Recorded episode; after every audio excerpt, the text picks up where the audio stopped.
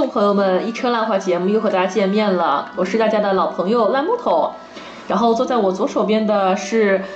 呃，标榜着从来不做家务的，看上去也真的不会做家务的车厘子老师。大家好，我是车厘子。对，然后今天我们一车烂话节目终于迎来了节目开播以来的第一位，对，第一位嘉宾，嘉宾，对，我们的青年翻译家一秋老师。啊，大家欢迎。对，今天这期节目其实非常特殊，因为我们要讨论的是一位英国女作家，也是我们三位都非常喜欢的 Sarah Waters，俗称黄老师。呃，这好像是我们节目第一次讨论文学作品，是吧？对，我们节目变得非常的高大上起来了呢。对的，对的，我们之前就是一直在扯一些有的没的电影，嗯，然后今天终于第一次决定要做一期文学节目，非常的紧张，于是我们这里准备了一些小道具，比如说一加仑的牛奶，一壶红茶，还有一碟子 snacks。嗯，不好意思，没有找到饼干。对对对，本来本来想做成一个英国文学下午茶。对对对，要 high tea 对吧？对，但是因为我们这里非常的缺斤少两，所以没有办法，就只能有什么吃什么。然后现在我们每个人桌前应该都有杯饮料。嗯，对，所以我们可以一边吃一边喝，好吃好喝的来聊一聊维多利亚时代一直到二战时代的故事。对，所以首先我们还是请我们一秋老师来给我们介绍一下华老师奇人奇事。呃，华老师是。一九六六年出生，出生在威尔士，然后呃一个非常幸福美满的家庭里面，然后他还有一个姐姐，嗯，然后嗯他是长大以后去伦敦求学，然后就一直待在了伦敦，他是在那个伦敦大学玛丽女皇学院里面读的博士，然后他 博士的。当时研究的主题就是，好像是一八七零年至今的呃历史小说中的呃同性恋角色，嗯，所以说给他之后的创作铺下了非常好的理论的基础，嗯，然后黄老师他我觉得比较有意思的是，嗯，他是。有一些花絮吧，他他非常喜欢 Doctor Who，他非常喜欢神秘博士，然后呢，他也非常喜欢看各类的恐怖片，嗯，对，所以他难怪。一直对于这种惊悚的这种元素，我觉得有一种爱好，嗯。嗯，还有什么？其实很多人都不知道华老师其实威尔士人，我记得你当时给我看过他的一个采访，嗯，他说他虽然。是威尔士人，但是因为他是在英格兰写作，所以他觉得他应该是代表的是英格兰文学。他说我威尔士语我也不会讲，然后呃我也不觉得我是威尔士文学版图中的重要的一份子，但是伦敦我就像我的家一样。嗯，他其实本科研究生不是在伦敦念的，他是博士才到了伦敦，然后一一开始是住在伦敦的，就是北伦敦那里，然后慢慢的搬到了南伦敦，所以他的可以看到纸浆里面那个兰特街啊，就是那个小偷家族的那个街道，就是在南伦敦，然后嗯。包括在房客里面的那个弗朗西斯和他妈妈住的那一条街道，呃，也是都是在伦敦南岸。然后他觉得，虽然很多大多数的景点，呃，这种大本钟啊什么都集中在北岸，但是南岸才是真正有这种市井气息的地方，有故事的地方。嗯，所以其实他的写作也是围绕着。伦敦的各个地标所展开的，对的，对的，对，他特别就是整个所有作品当中，除了像陌生人，别的都是有非常多的伦敦的地标。对，我想到其实前阵子啊，世纪文景的微信公众号也推了一篇关于黄老师文学作品当中的一个，是伦敦地图，是吗？对对对，我其实一直蛮好奇，说华老华老师是呃这个称呼是怎么来的嘛？嗯，就是。华老师或者华老师都可以。他最早呃引自中国的就是台湾的作品的时候，叫他华特斯，就是取自他叫 Waters 嘛。然后我们就呃亲昵的称他为华老师，叫的比较顺口，因为沃特斯沃特斯感觉非常有距离感。嗯，对，感觉其实我们还是很深受港台那边翻译的一个影响。因为早年我记得最早在豆瓣上面读华老师的作品的时候，我们也是有几个小圈子里面的几个大 V，我们一直在 follow。比如说像这一次首页的翻译者安朗老师，我觉得他应该是第一个是在小圈子里面管他叫华老师的这样子的一个很高端这样的一个读者，所以华老师也就成为了我们的一个习惯吧。嗯，对，然后今天为什么我们会想到录这样一期节目，还是因为就在三八妇女节前夕，黄老师的首页的第三个中文翻译版正式出版了。对，所以我们最近也一直是在忙着为黄老师奔走相告，为世纪文景奔走相告。那其实一秋老师在这里也有一个非常特殊的身份，就是他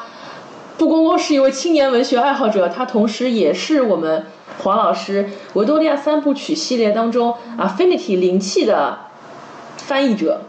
嗯，对，就就就是我 者，对对，就是你。那既然我们三个人这么有缘的聚在一起，我们也来聊一聊，我们是怎么样和黄老师的作品结缘的。好的，那我们从一秋老师开始，我们来聊一聊我们和黄老师的邂逅。好啊，呃，我其实最早也还是一直听到说有《南希的情史》和《纸匠情挑》这两部英剧嘛，就特别特别的有名。然后，嗯，当时我混一个圈子叫网球网，就是球迷的一个论坛。然后呢，我们需要就是发很多几千条帖子才能够申请自己的一个头像。呃，这是为什么？那个年代是这样子的吗那个年代是这样的。？Unbelievable！所以大家要要有很多就是呃很水的帖子，要达到一千两千，然后才能申请或者更换头像。然后当时就是看到有呃经常出没的几个网友的头像就是南希的情史，呃或者是为什么？你们这个圈子好奇怪呀、为什么？你知道他干嘛？对，嗯，不知道为什么。然后呢，嗯，呃，我就从那个时候开始注意到，哦，有有这一部、哦。然后我应该是在二零一一年的时候看了《纸匠情挑》的 BBC 版，然后当时觉得，因为也没有看书，就看到那个反转的时候，心里 心里整个整个都不好了，想哦，还还可以这样，就因为因为很傻嘛，然后哎，但是我想问一下，就是你在那个年纪应该已经看了很多希区柯克了，啊，对我很喜欢希区柯克。即即便看了很多希区柯克，看到 Finger Smith 这样的剧情，还是会觉得对，很惊讶。呃，会，因为华老师真的很厉害。对，而且因为我看这种片子的时候，通常就智商比较低一点，然后然后就嗯可以完全进入故事，呃，然后跟着那个角色走，就完全是跟着苏的、苏苏川的他的一个心理活动走，所以看到那的时候，看到。一半的时候就觉得，哎哇，这完全不是自己想的那个故事的走向。然后，呃，一一年的时候我在英国交流，当时就买了《Finger Smith》这本小说。哦，所以一一年是 UK 一点零的时候。UK 一点零，对，呃，呃，对对对，然后呃也没在那里看，然后这本书就一直带回了国。但是我看了看完的第一本原著还是《The Night Watch》首页这本原著，当时是在。嗯，二零一二年的时候，我在写本科的毕业论文，然后当时毕业论文就写了华老师的三本小说，挑选了他的呃灵气，就是 Affinity，呃 Fingersmith 纸匠，还有 The Night Watch 首页。为什么要挑这三本呢？也没有什么为什么，主要是当时也不是很想去买第一本，然后然后就很很随机的挑的这三本，嗯，然后第一本就是看完的就是首页，还当时还是蛮喜欢的，觉得写的非常的。嗯，有文学性，不过我们这个可以之后慢慢的细聊。是的，然后我觉得就是我跟你完全完全完全完全相反，嗯。因为我在没有接触黄老师的这个世界之前，我是一名保种犯，因为保种犯也是一个非常非常神奇的圈子。对我发现我们都是从别的圈子到了一个圈子，好多圈子之间都是有 overlap 的，殊途同归。对，殊途同归。那在一个反串表演艺术的圈子里面，其实我们也会经常关注一些可能欧美国家的一些，呃，和跨性别有关的这样的一些文学作品。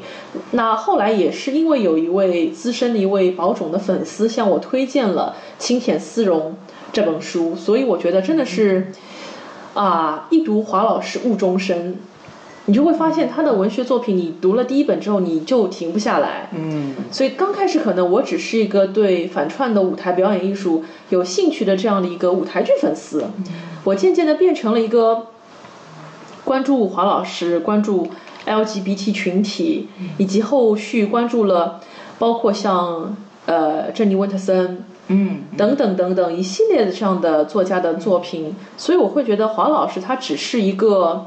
他是一扇门，我打开这扇门之后，我走到了一个更广阔的一个世界。然后我最近一直在说的一句话就是黄老师改变了我的人生。就如果说我当时没有和这位宝宠粉丝聊天，他没有推荐我去读清浅丝绒，那可能我不会去，呃，去写一些文章，我不会去认识一些朋友，呃，我也不会后续发生很多很多我人生当中非常非常有意思的故事，我们也不会坐在这里聊这期节目，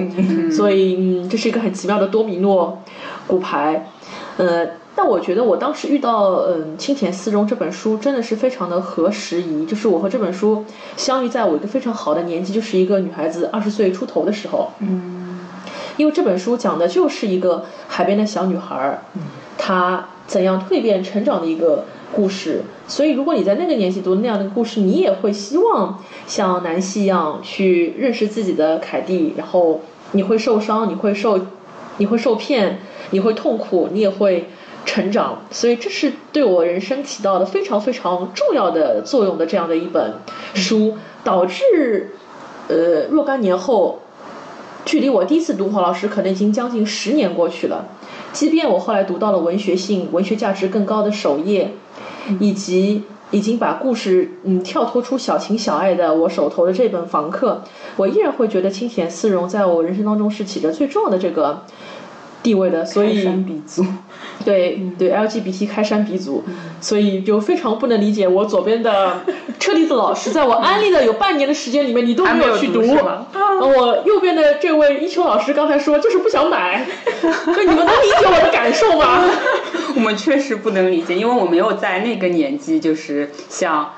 对对对，没有像你一样去读这本书嘛。其实我是。比较那个，我现在想来，其实我是可能跟华老师一直有就是错过，其实还是因为自己太懒。对，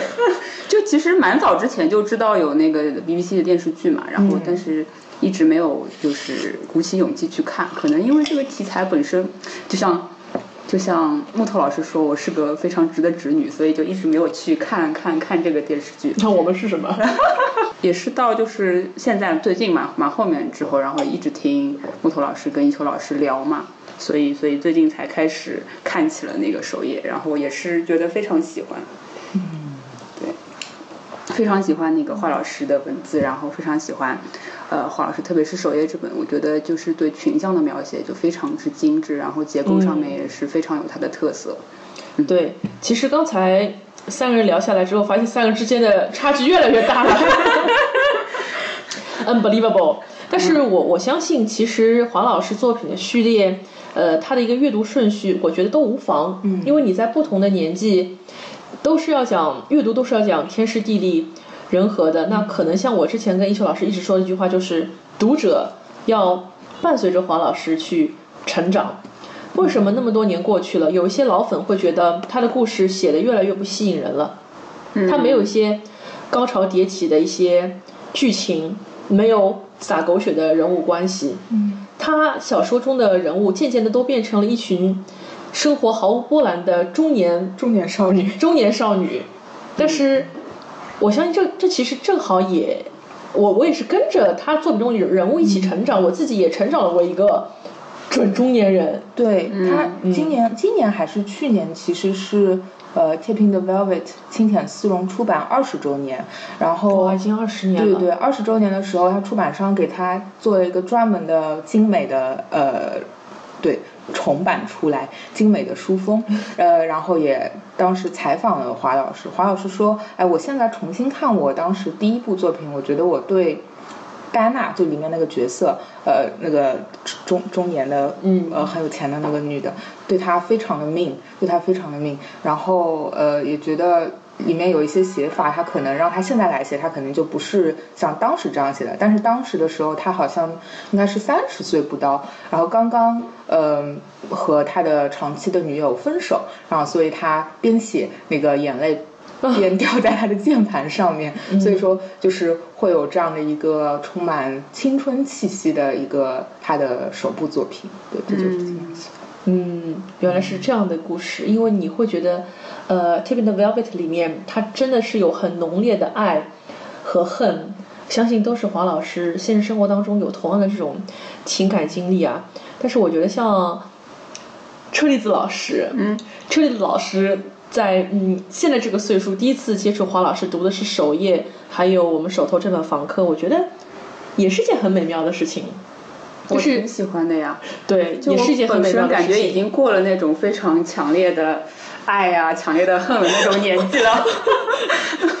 对，已经过了那个时候，就心境非常之平稳，再加上又结婚了，对吧？所以就对就也蛮喜欢，就是特别能理解，就平淡的人生当中的很多就是逝去的那些事情，然后回味起来也是感觉很 蛮有。对，我觉得其实你可以试着去按按照它的出版序列倒倒回去读。当你读完后面那三本，你再慢慢的往前读《Fingersmith Affinity》一直到《Tipping the Velvet》，你会觉得啊，你重生了。好的，好的，我试试看，一定试试看。对对，你一定要体会那种在黄老师的作品当中，自己又变成了小女孩的那种、嗯那种感觉。对对对，黄老师的世界真的非常的美妙。好的，那回忆哦，回忆杀到此刹车。那我们今天其实主要还是想来聊一下最近世纪文景出版的《首页》以及去年出版的《房客》这两本书。我们还是先从近的这一本开始聊起啊，《首页》。首页的这一本故事的这个简介啊，我们请一秋老师来介绍一下，就是对它和其他几本比起来，它到底是有什么样的不一样呢？大家如果已经有购买，或者说有看到我们最近疯狂安利它的封面的话，嗯，所以它的这个封面是一个，我理解下来，它应该是一个亭子，还是一个嗯，当然不是啦，是那个呀，建筑物一样的一个东西。那个叫什？么？那个那个圣保罗教堂啊，啊圣保罗教堂呀，对对我我这个是圣保罗吗？对对对对啊是圣保罗大概。呃就是它那个书里面很重要的一个地标啊。但它啊 a part of 圣保罗吧？啊，帕特啊，part of 圣保罗。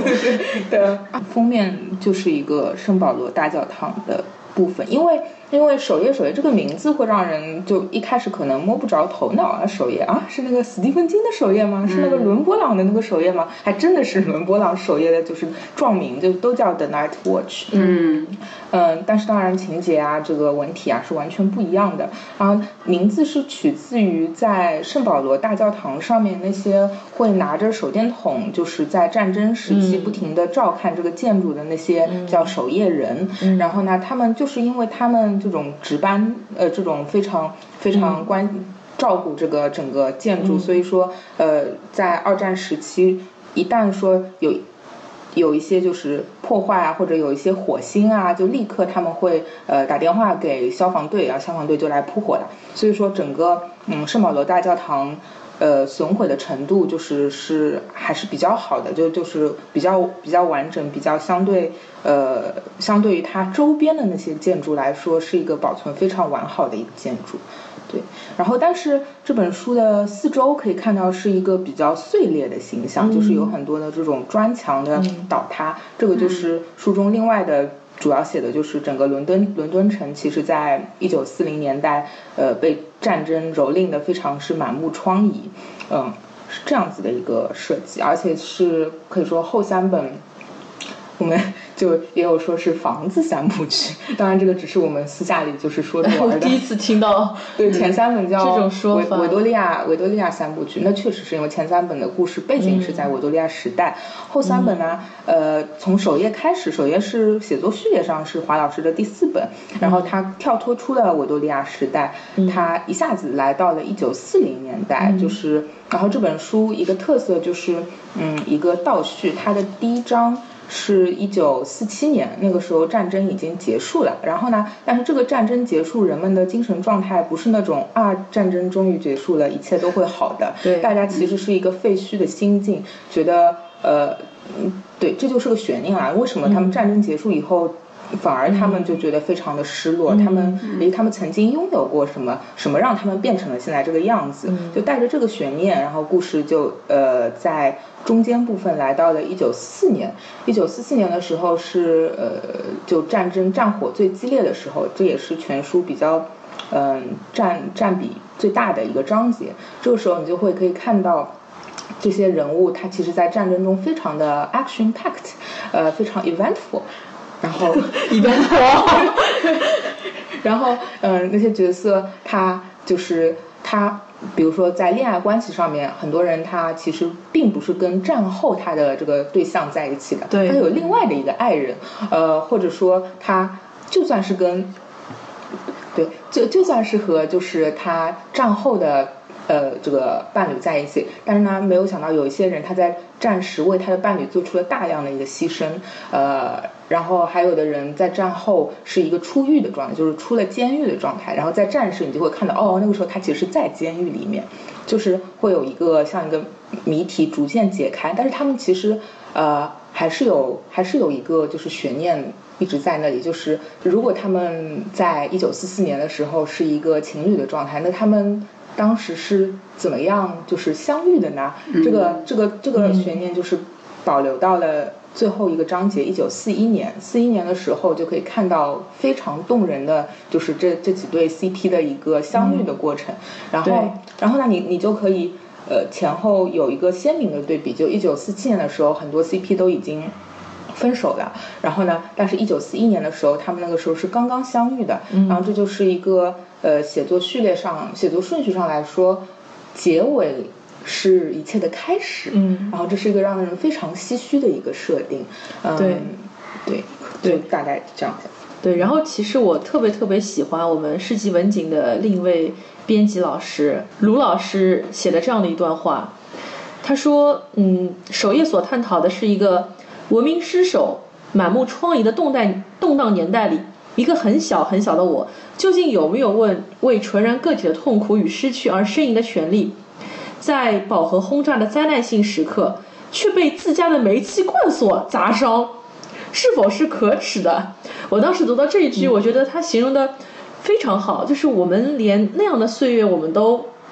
走过了，为什么该拥抱幸福的时候却被自家的煤气罐所砸伤了？嗯，我觉得还挺有意思的。我想，我想问一句。自家的煤气罐是比喻还是没有？它里面有一个章节，就是就是一九四四年的时候，凯在凯就是女主人公之一，然后她就是去救死扶伤嘛。呃，战时她因为虽然是女性，但是她也可以开着救护车。然后那个时候她就呃看到旁边有一个有一个家刚刚被炸，然后她觉得哎呀不行，虽然我的我的这个任务是去救另外一个人，但是我既然路过了，我也要来救一下你。然后她跑到那里去一看，然后就有个男人倒在血呃不是血泊了，就就倒在那里。然后呢，他他跟他的那个呃 partner 一一起一起看这个男人的伤情的时候，然后他们觉得哎呀不妙，这腿都不见了。然后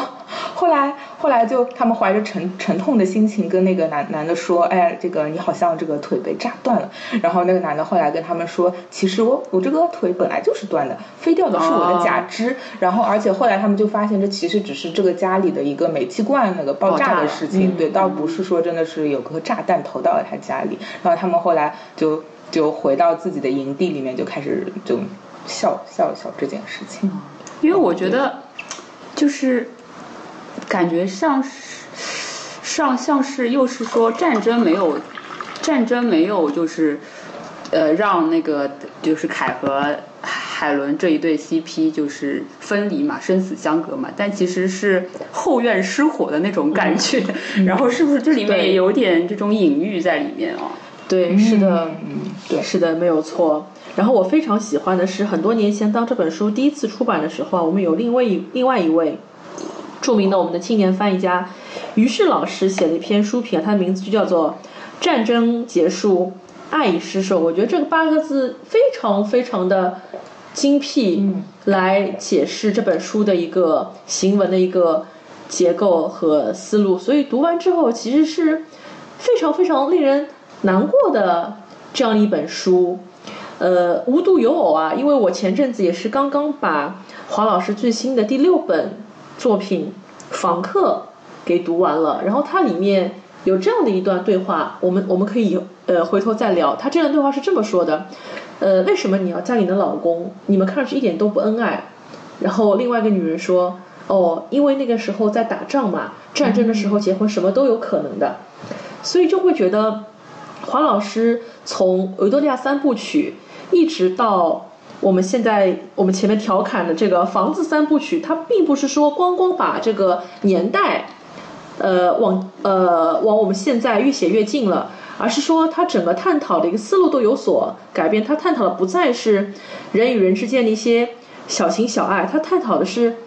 女性在不同的时代当中，我们怎么样去寻找属于我们的生活。我觉得他主要想讨呃想探讨是这样的一个问题。对，就是那个时代的背景，就是他的就是占比更大一点。然后我觉得可以说他的人物很多情况下都是那种不合时宜的人。他们比如说呃凯就是在首页中。他在最后一章的时候，他就是见英雄救美嘛，就是见到了他后来的爱人呃海伦，然后他那个时候海伦被困在呃废墟之下，他跟海伦呃他就是陪着海伦等待救援人员来的时候，就跟他聊了几句，让他保持清醒。他其中他有一句嗯跟他唠家常的话，他就说哎呀其实。我还是宁愿到就是这战场上面来，我也不愿就说等在那个我们那个大后方。我觉得就是可能在打打仗还挺有意思的，就和和平就是好像很没有劲。啊啊，说完以后就说，哎，这个你千万不要跟就是我的上司讲，就他有这样的想法。那也是就是说就是战争年代，他给了就是凯这样的女性非常多的一个实现自我价值的一个机会。然后但是很不巧的是，这个战争。就打完了，打完了以后，这个凯她等于就是失去了她战争中的这一份非常体，可以说非常体面也非常受人尊敬的这份工作。嗯，然后他还失去了他的爱人，他真的是战后就太平无事的岁月，他已经什呃太平无事的岁月，对他什么什么都就是他爱情对他最重要的这份爱情，他也就已经没有了。嗯，所以说就是。我觉得就很微妙，就整个人物的一个成长路径和一个时代的走向是一个错位的。对，所以我会觉得后期黄老师作品当中这些中年少女她们所经历的痛苦，不再是前三本里面那种可能有一个深宅大院，我们有一些关于金钱的一些纠纷，一些所谓女婴调包的一些这种非常 dramatic 的一些。剧情，他们所承受的伤痛是那种真的要经历时间，需要时间慢慢去化解的这样的一个伤痛。就像那个车厘子老师经常喜欢说的一句话：“女人何苦为难女人？做女人好难。”好吧。对，其实我也是觉得，就是凯这个角色，你在呃看首页这本书的时候，其实第一章会。相对来说会比较难读一点，因为他是一个，就是凯这个人物感觉就是已经停留在战时的那个时候，然后他第一次出现的给人的感觉就是有一种，也不是叫心如死灰嘛，差不多精神状态上是心如死灰了，然后就是感觉非常不在乎世俗，然后就是也是还是一身男装嘛，然后感觉是。还停留在战时的那种那种精神状态跟装扮，然后你就会特别感兴趣，说这个人到底以前是怎么样的一个人，然后经历过什么样的一个呃事情，然后为什么会过着这样子的一种感觉，非常脱离现实社会的一个一种生活，然后活在自己的世界里。所以我们也很好奇啊，凯这样的一个人物，他的未来会。对，怎么样？对对对对，这就是这本书，就是你看完以后，它整个嗯结束的一页是最充满希望的一页，因为他们的恋情就要开始了。但是呢，你作为读者，你也知道他们恋情最终会结束的。然后这个时候就会非常的心疼，觉得凯这样的一个好人，哎，这个命运怎么对他如此的不公？但是好人，对对，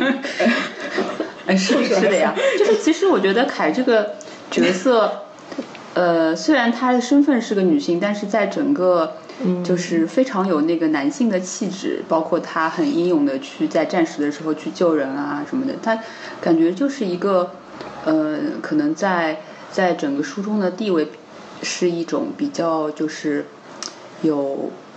就是男性荷尔蒙的一种一种人物吧，我也不知道这么说合不合适，因为他想这个呃这个作品中的其他的男性。虽然他们的生理属性是男性，但其实都是比较懦弱的，对吧？嗯，就像呃那个那个那个那个邓肯，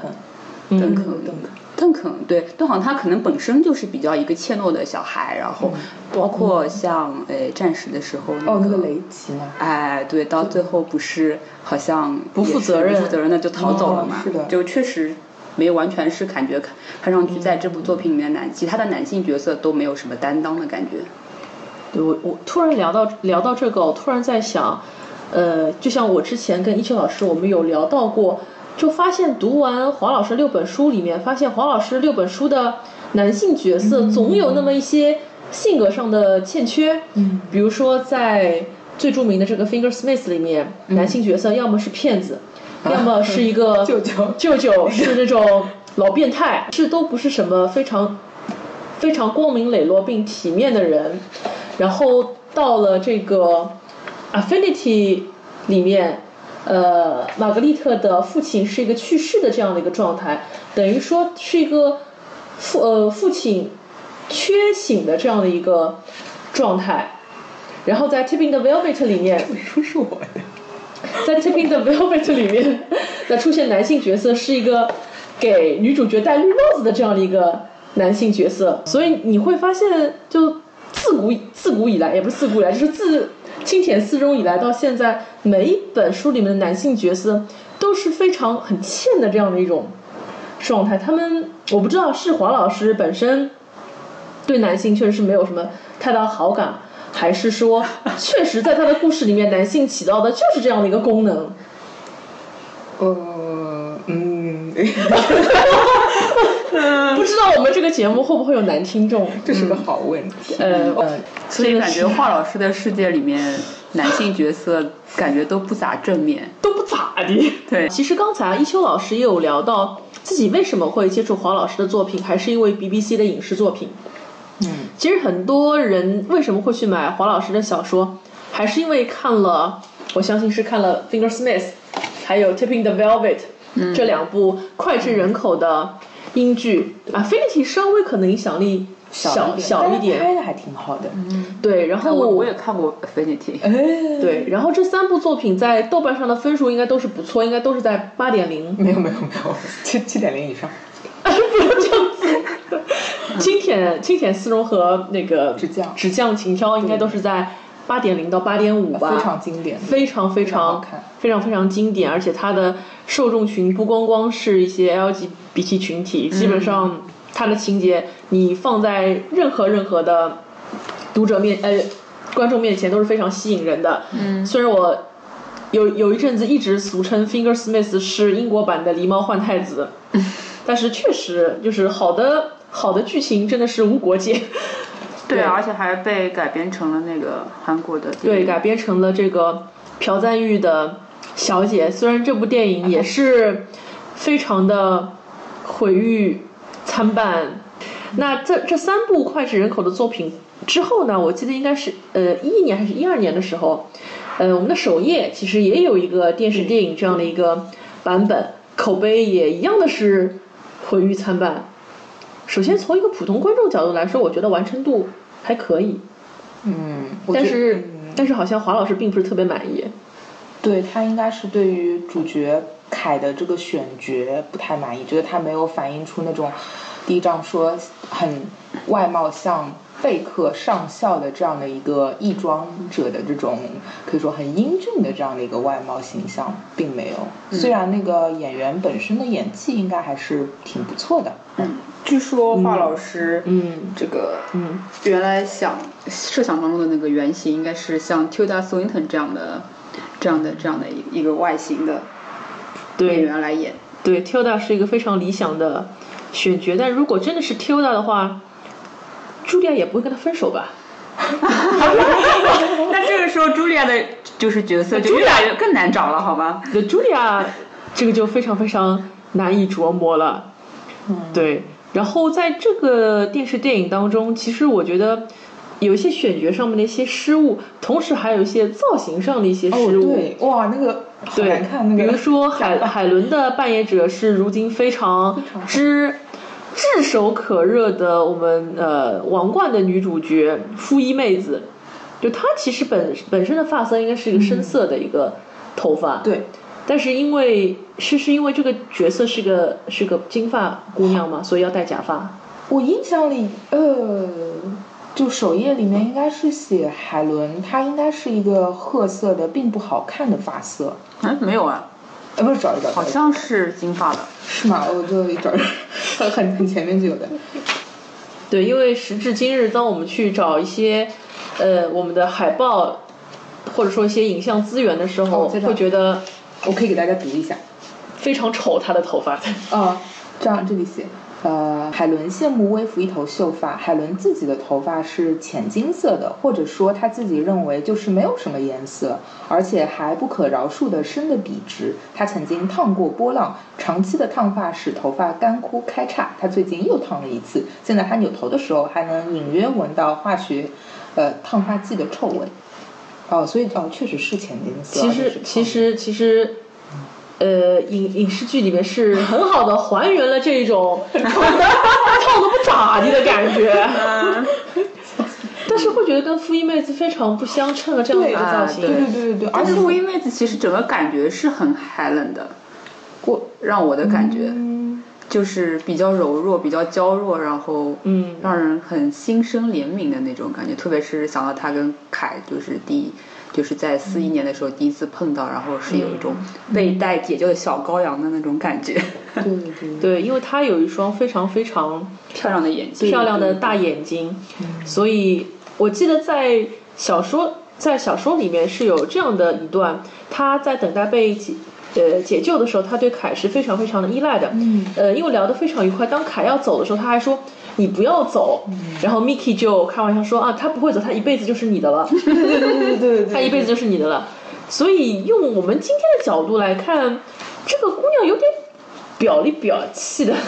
哪个姑娘表里表气？海伦有点表里表气的。因为我觉得为啥她那个状态，她其实是被打了吗啡还是什么，就是一个比较神志不清的状态，然后她也非常的。呃，害怕，所以说对于一个救护人员，他肯定会有这样的啊，你不要离开我这样的说法，因为他最后，嗯，其实回忆起当时一九四一年与凯相遇的时候，他已经他什么都不记得，这对他来说，这件定义了凯一生的这个瞬间，美美丽美好无法替代的瞬间，在海伦心中，海伦啊啊，当时发生了什么？我什么都不记得，我当时被打了麻药，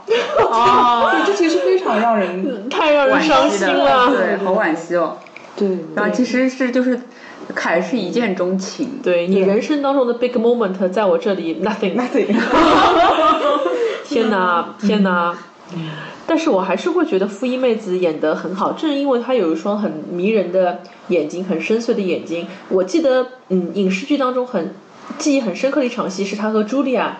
嗯，后来住在一起之后，两个人一起钻进浴缸，嗯嗯，在那边洗澡。但那个时候，其实海伦已经有一点怀疑茱莉亚，你是不是在外面嘎姘头去了，已经有一点怀疑了。所以她那双大眼睛在浴缸里面就会显得非常的焦虑，然后怀疑，然后也非常的敏感，觉得自己可能也要像凯失去他那样的失去茱莉亚了。嗯，所以演员我觉得选的还是不错，只是这个角色真的不讨人喜欢。嗯，对，对，真的不的。不讨人喜欢。所以我，我觉得真的黄老师作品当中有一系列这样子不讨人喜欢的女性角色，比如说呃《Tipping the Velvet》里面的这个 Kitty，Kitty，包括像呃戴人绿帽子又被人戴了绿帽子的 Helen，对，包括像我们等一会儿要聊的《房客》里面的丽莲，都是那么让我们这些女性读者看来都嗯、哦不太喜欢的这样的角色。对丽莲，丽莲华老师是喜欢的，对 OK OK，这个我们等一下再吐槽。嗯，然后首页当中还有别的一些角色，比如说像微夫。嗯那微夫这个这个演员，我本身因为不是特别了解啊。他是 Judy Whittaker，她就是那个新任的呃神秘博士的女博士，对，被粉丝称为十三姨。然后 Judy Whittaker，我觉得黄老师满意吗？呃，黄老师不知道还行她满意，我我挺满意的，我觉得她真的挺漂亮，但是好像也是那个假发的问题，就那个发型没有给发型师加鸡腿吧，反正就是整整整部戏里那个演员的那个头发都不是很好看。嗯，然后 Julia 的这个选角，其实我特别特别的喜欢，因为她是一个长相非常之硬朗的女子。嗯，就你乍看她觉得她就是是攻方的那种感觉。对，我觉得她是一个嗯，气气场两米八的人，就是感觉是非常就是。呃，well educated，然后又很有魅力，然后对自己非常自信的那种，对那种人。对，没错。然后在看影视作品的时候，我当时就觉得这个女演员的骨架很像那个凯特大魔王，哦，有一点的，就有有一点有骨头对，呃，对，颧骨这里就非常的像。后来也是若干年后看了那个凯特演的那个卡罗尔，卡罗尔，嗯，之后觉得盐的代价。对盐的代价，会觉得嗯很很像嘛，和朱莉亚的那种感觉，那那个呃，鲁尼马拉就变成海伦了。有有点像有点，有点像，就是那种侬切死他爱死他伊，侬不可以没伊，但是伊分分钟就可以不要侬了的那样的一种感觉。就朱莉亚是那种行走的鸡圈大佬，对，行走的鸡圈大佬，对，大佬味非常非常的浓，比男人还要有性吸引力。嗯，所以我对茱莉亚的选角还是嗯蛮喜欢的。但 anyway，从整体来看，这部影视作品还是没有取得一个非常好的一个成绩啊，也是蛮遗憾的。是不是感觉他的那个 budget 比较低？然后包括 应该是书里面最重要的那个珍珠色的对对对，睡袍，然后对对对对影视作品里面表现的就是一个很普通对，嗯的睡衣，就没有表把它表现出来嘛，就比较遗憾。就好奇怪，因为呃，电视电影中变成了大红色的睡衣，像棉质的。呃，我记得不是大红色，是那种接近于猩红色的红色，辣红辣红。对嗯，奇怪。这个其实是还就导演是一个直男吧，导演好奇怪。反正这个这一点上如果没有还原的话，可能就是没有读懂华老师。对啊，那么关键的一个场景，对，没有读懂华老师，太可惜，太可惜了三。个人都在摇头。三个人都在摇头，嗯，但是可能这部作品也不一定有机会再再再改编成影视剧了吧？呃就最近来说，但是它有舞台剧对吧它？有舞台剧，他舞台剧是二零一六年的时候在那个曼彻曼彻斯特 Exchange Theatre 里面，这是一个很有意思的一个圆形的一个剧场。哦，所以你看了，哦，并没有，我 完我完美的错过了。我我如果提早不在曼彻斯特吗？对，但是我完美错过嘛。我如果提早一年去的话，我既能看到这个剧，又能看到华老师当时新首发那个哦，所以那个时候还没去。嗯对，所以我至今都完一直在完美错过华老师。然后这部剧呃就就应该就中规中矩吧，就他这样的一个改编。然后嗯但是剧照什么啊就看上去还挺好看，但是那个睡衣还是不对，粉红色的，不知道他们在想什么。怎么回事？嗯，就为为什么为什么我们这帮人就就不是导演？好吧，因为感觉就是珍珠色或者说珍珠这个意象，在华老师的书里面始终是非常重要的一个、一个一个特色。对，就包括像我们等一下要聊的《房客》这本书里面，但凡能够被华老师写到珍珠的、带有珍珠配饰的这样的女性，往往是会和女性她的女女性主角发生性关系的这样的一个角色，包括包括《房客》里面的她的初恋情人，呃，啊，对对 Khaleesi 对，啊对，克里西他描述他当年第一次见克里西说，他的他戴了一副珍珠手套，对，开了个口子，开了个口子，我要陷入那个口子里面去了。我的心掉进了里面。对我很我很喜欢那一段，包括像呃女主角当中和那个丽莲有一段有一段床戏，说她解开了她的珍珠扣子，就是我注意到，但凡写到珍珠，珍珠是一种性暗示了，我觉得在黄老师的作品当中，嗯，对，好的，那这个我们回头再聊。好的，那关于首页的这个影视作品啊，我们就聊到这里。我们也是在节目里面做一个小小的广告，在三月二十四号的下午，对，我们在镜头书局会有一个关于黄老师文学作品的一个对谈。对，对，我们邀请到的是沪上知名的这个学者包老师，包括于老师，对，对。和著名媒体人郭玉洁老师，对，会进行一个对谈，也是希望大家有时间啊可以来参加一下。呃，或者也可以 也可以看直播，就是哎，有直播，有直播有这么高端。对对，在那个你如果关注文景的微博的话，或者是关注当天的招，嗯，就是前前一周的那个招募信息的话，它是有一个京东网的直播链接的，你可以扫一下。对，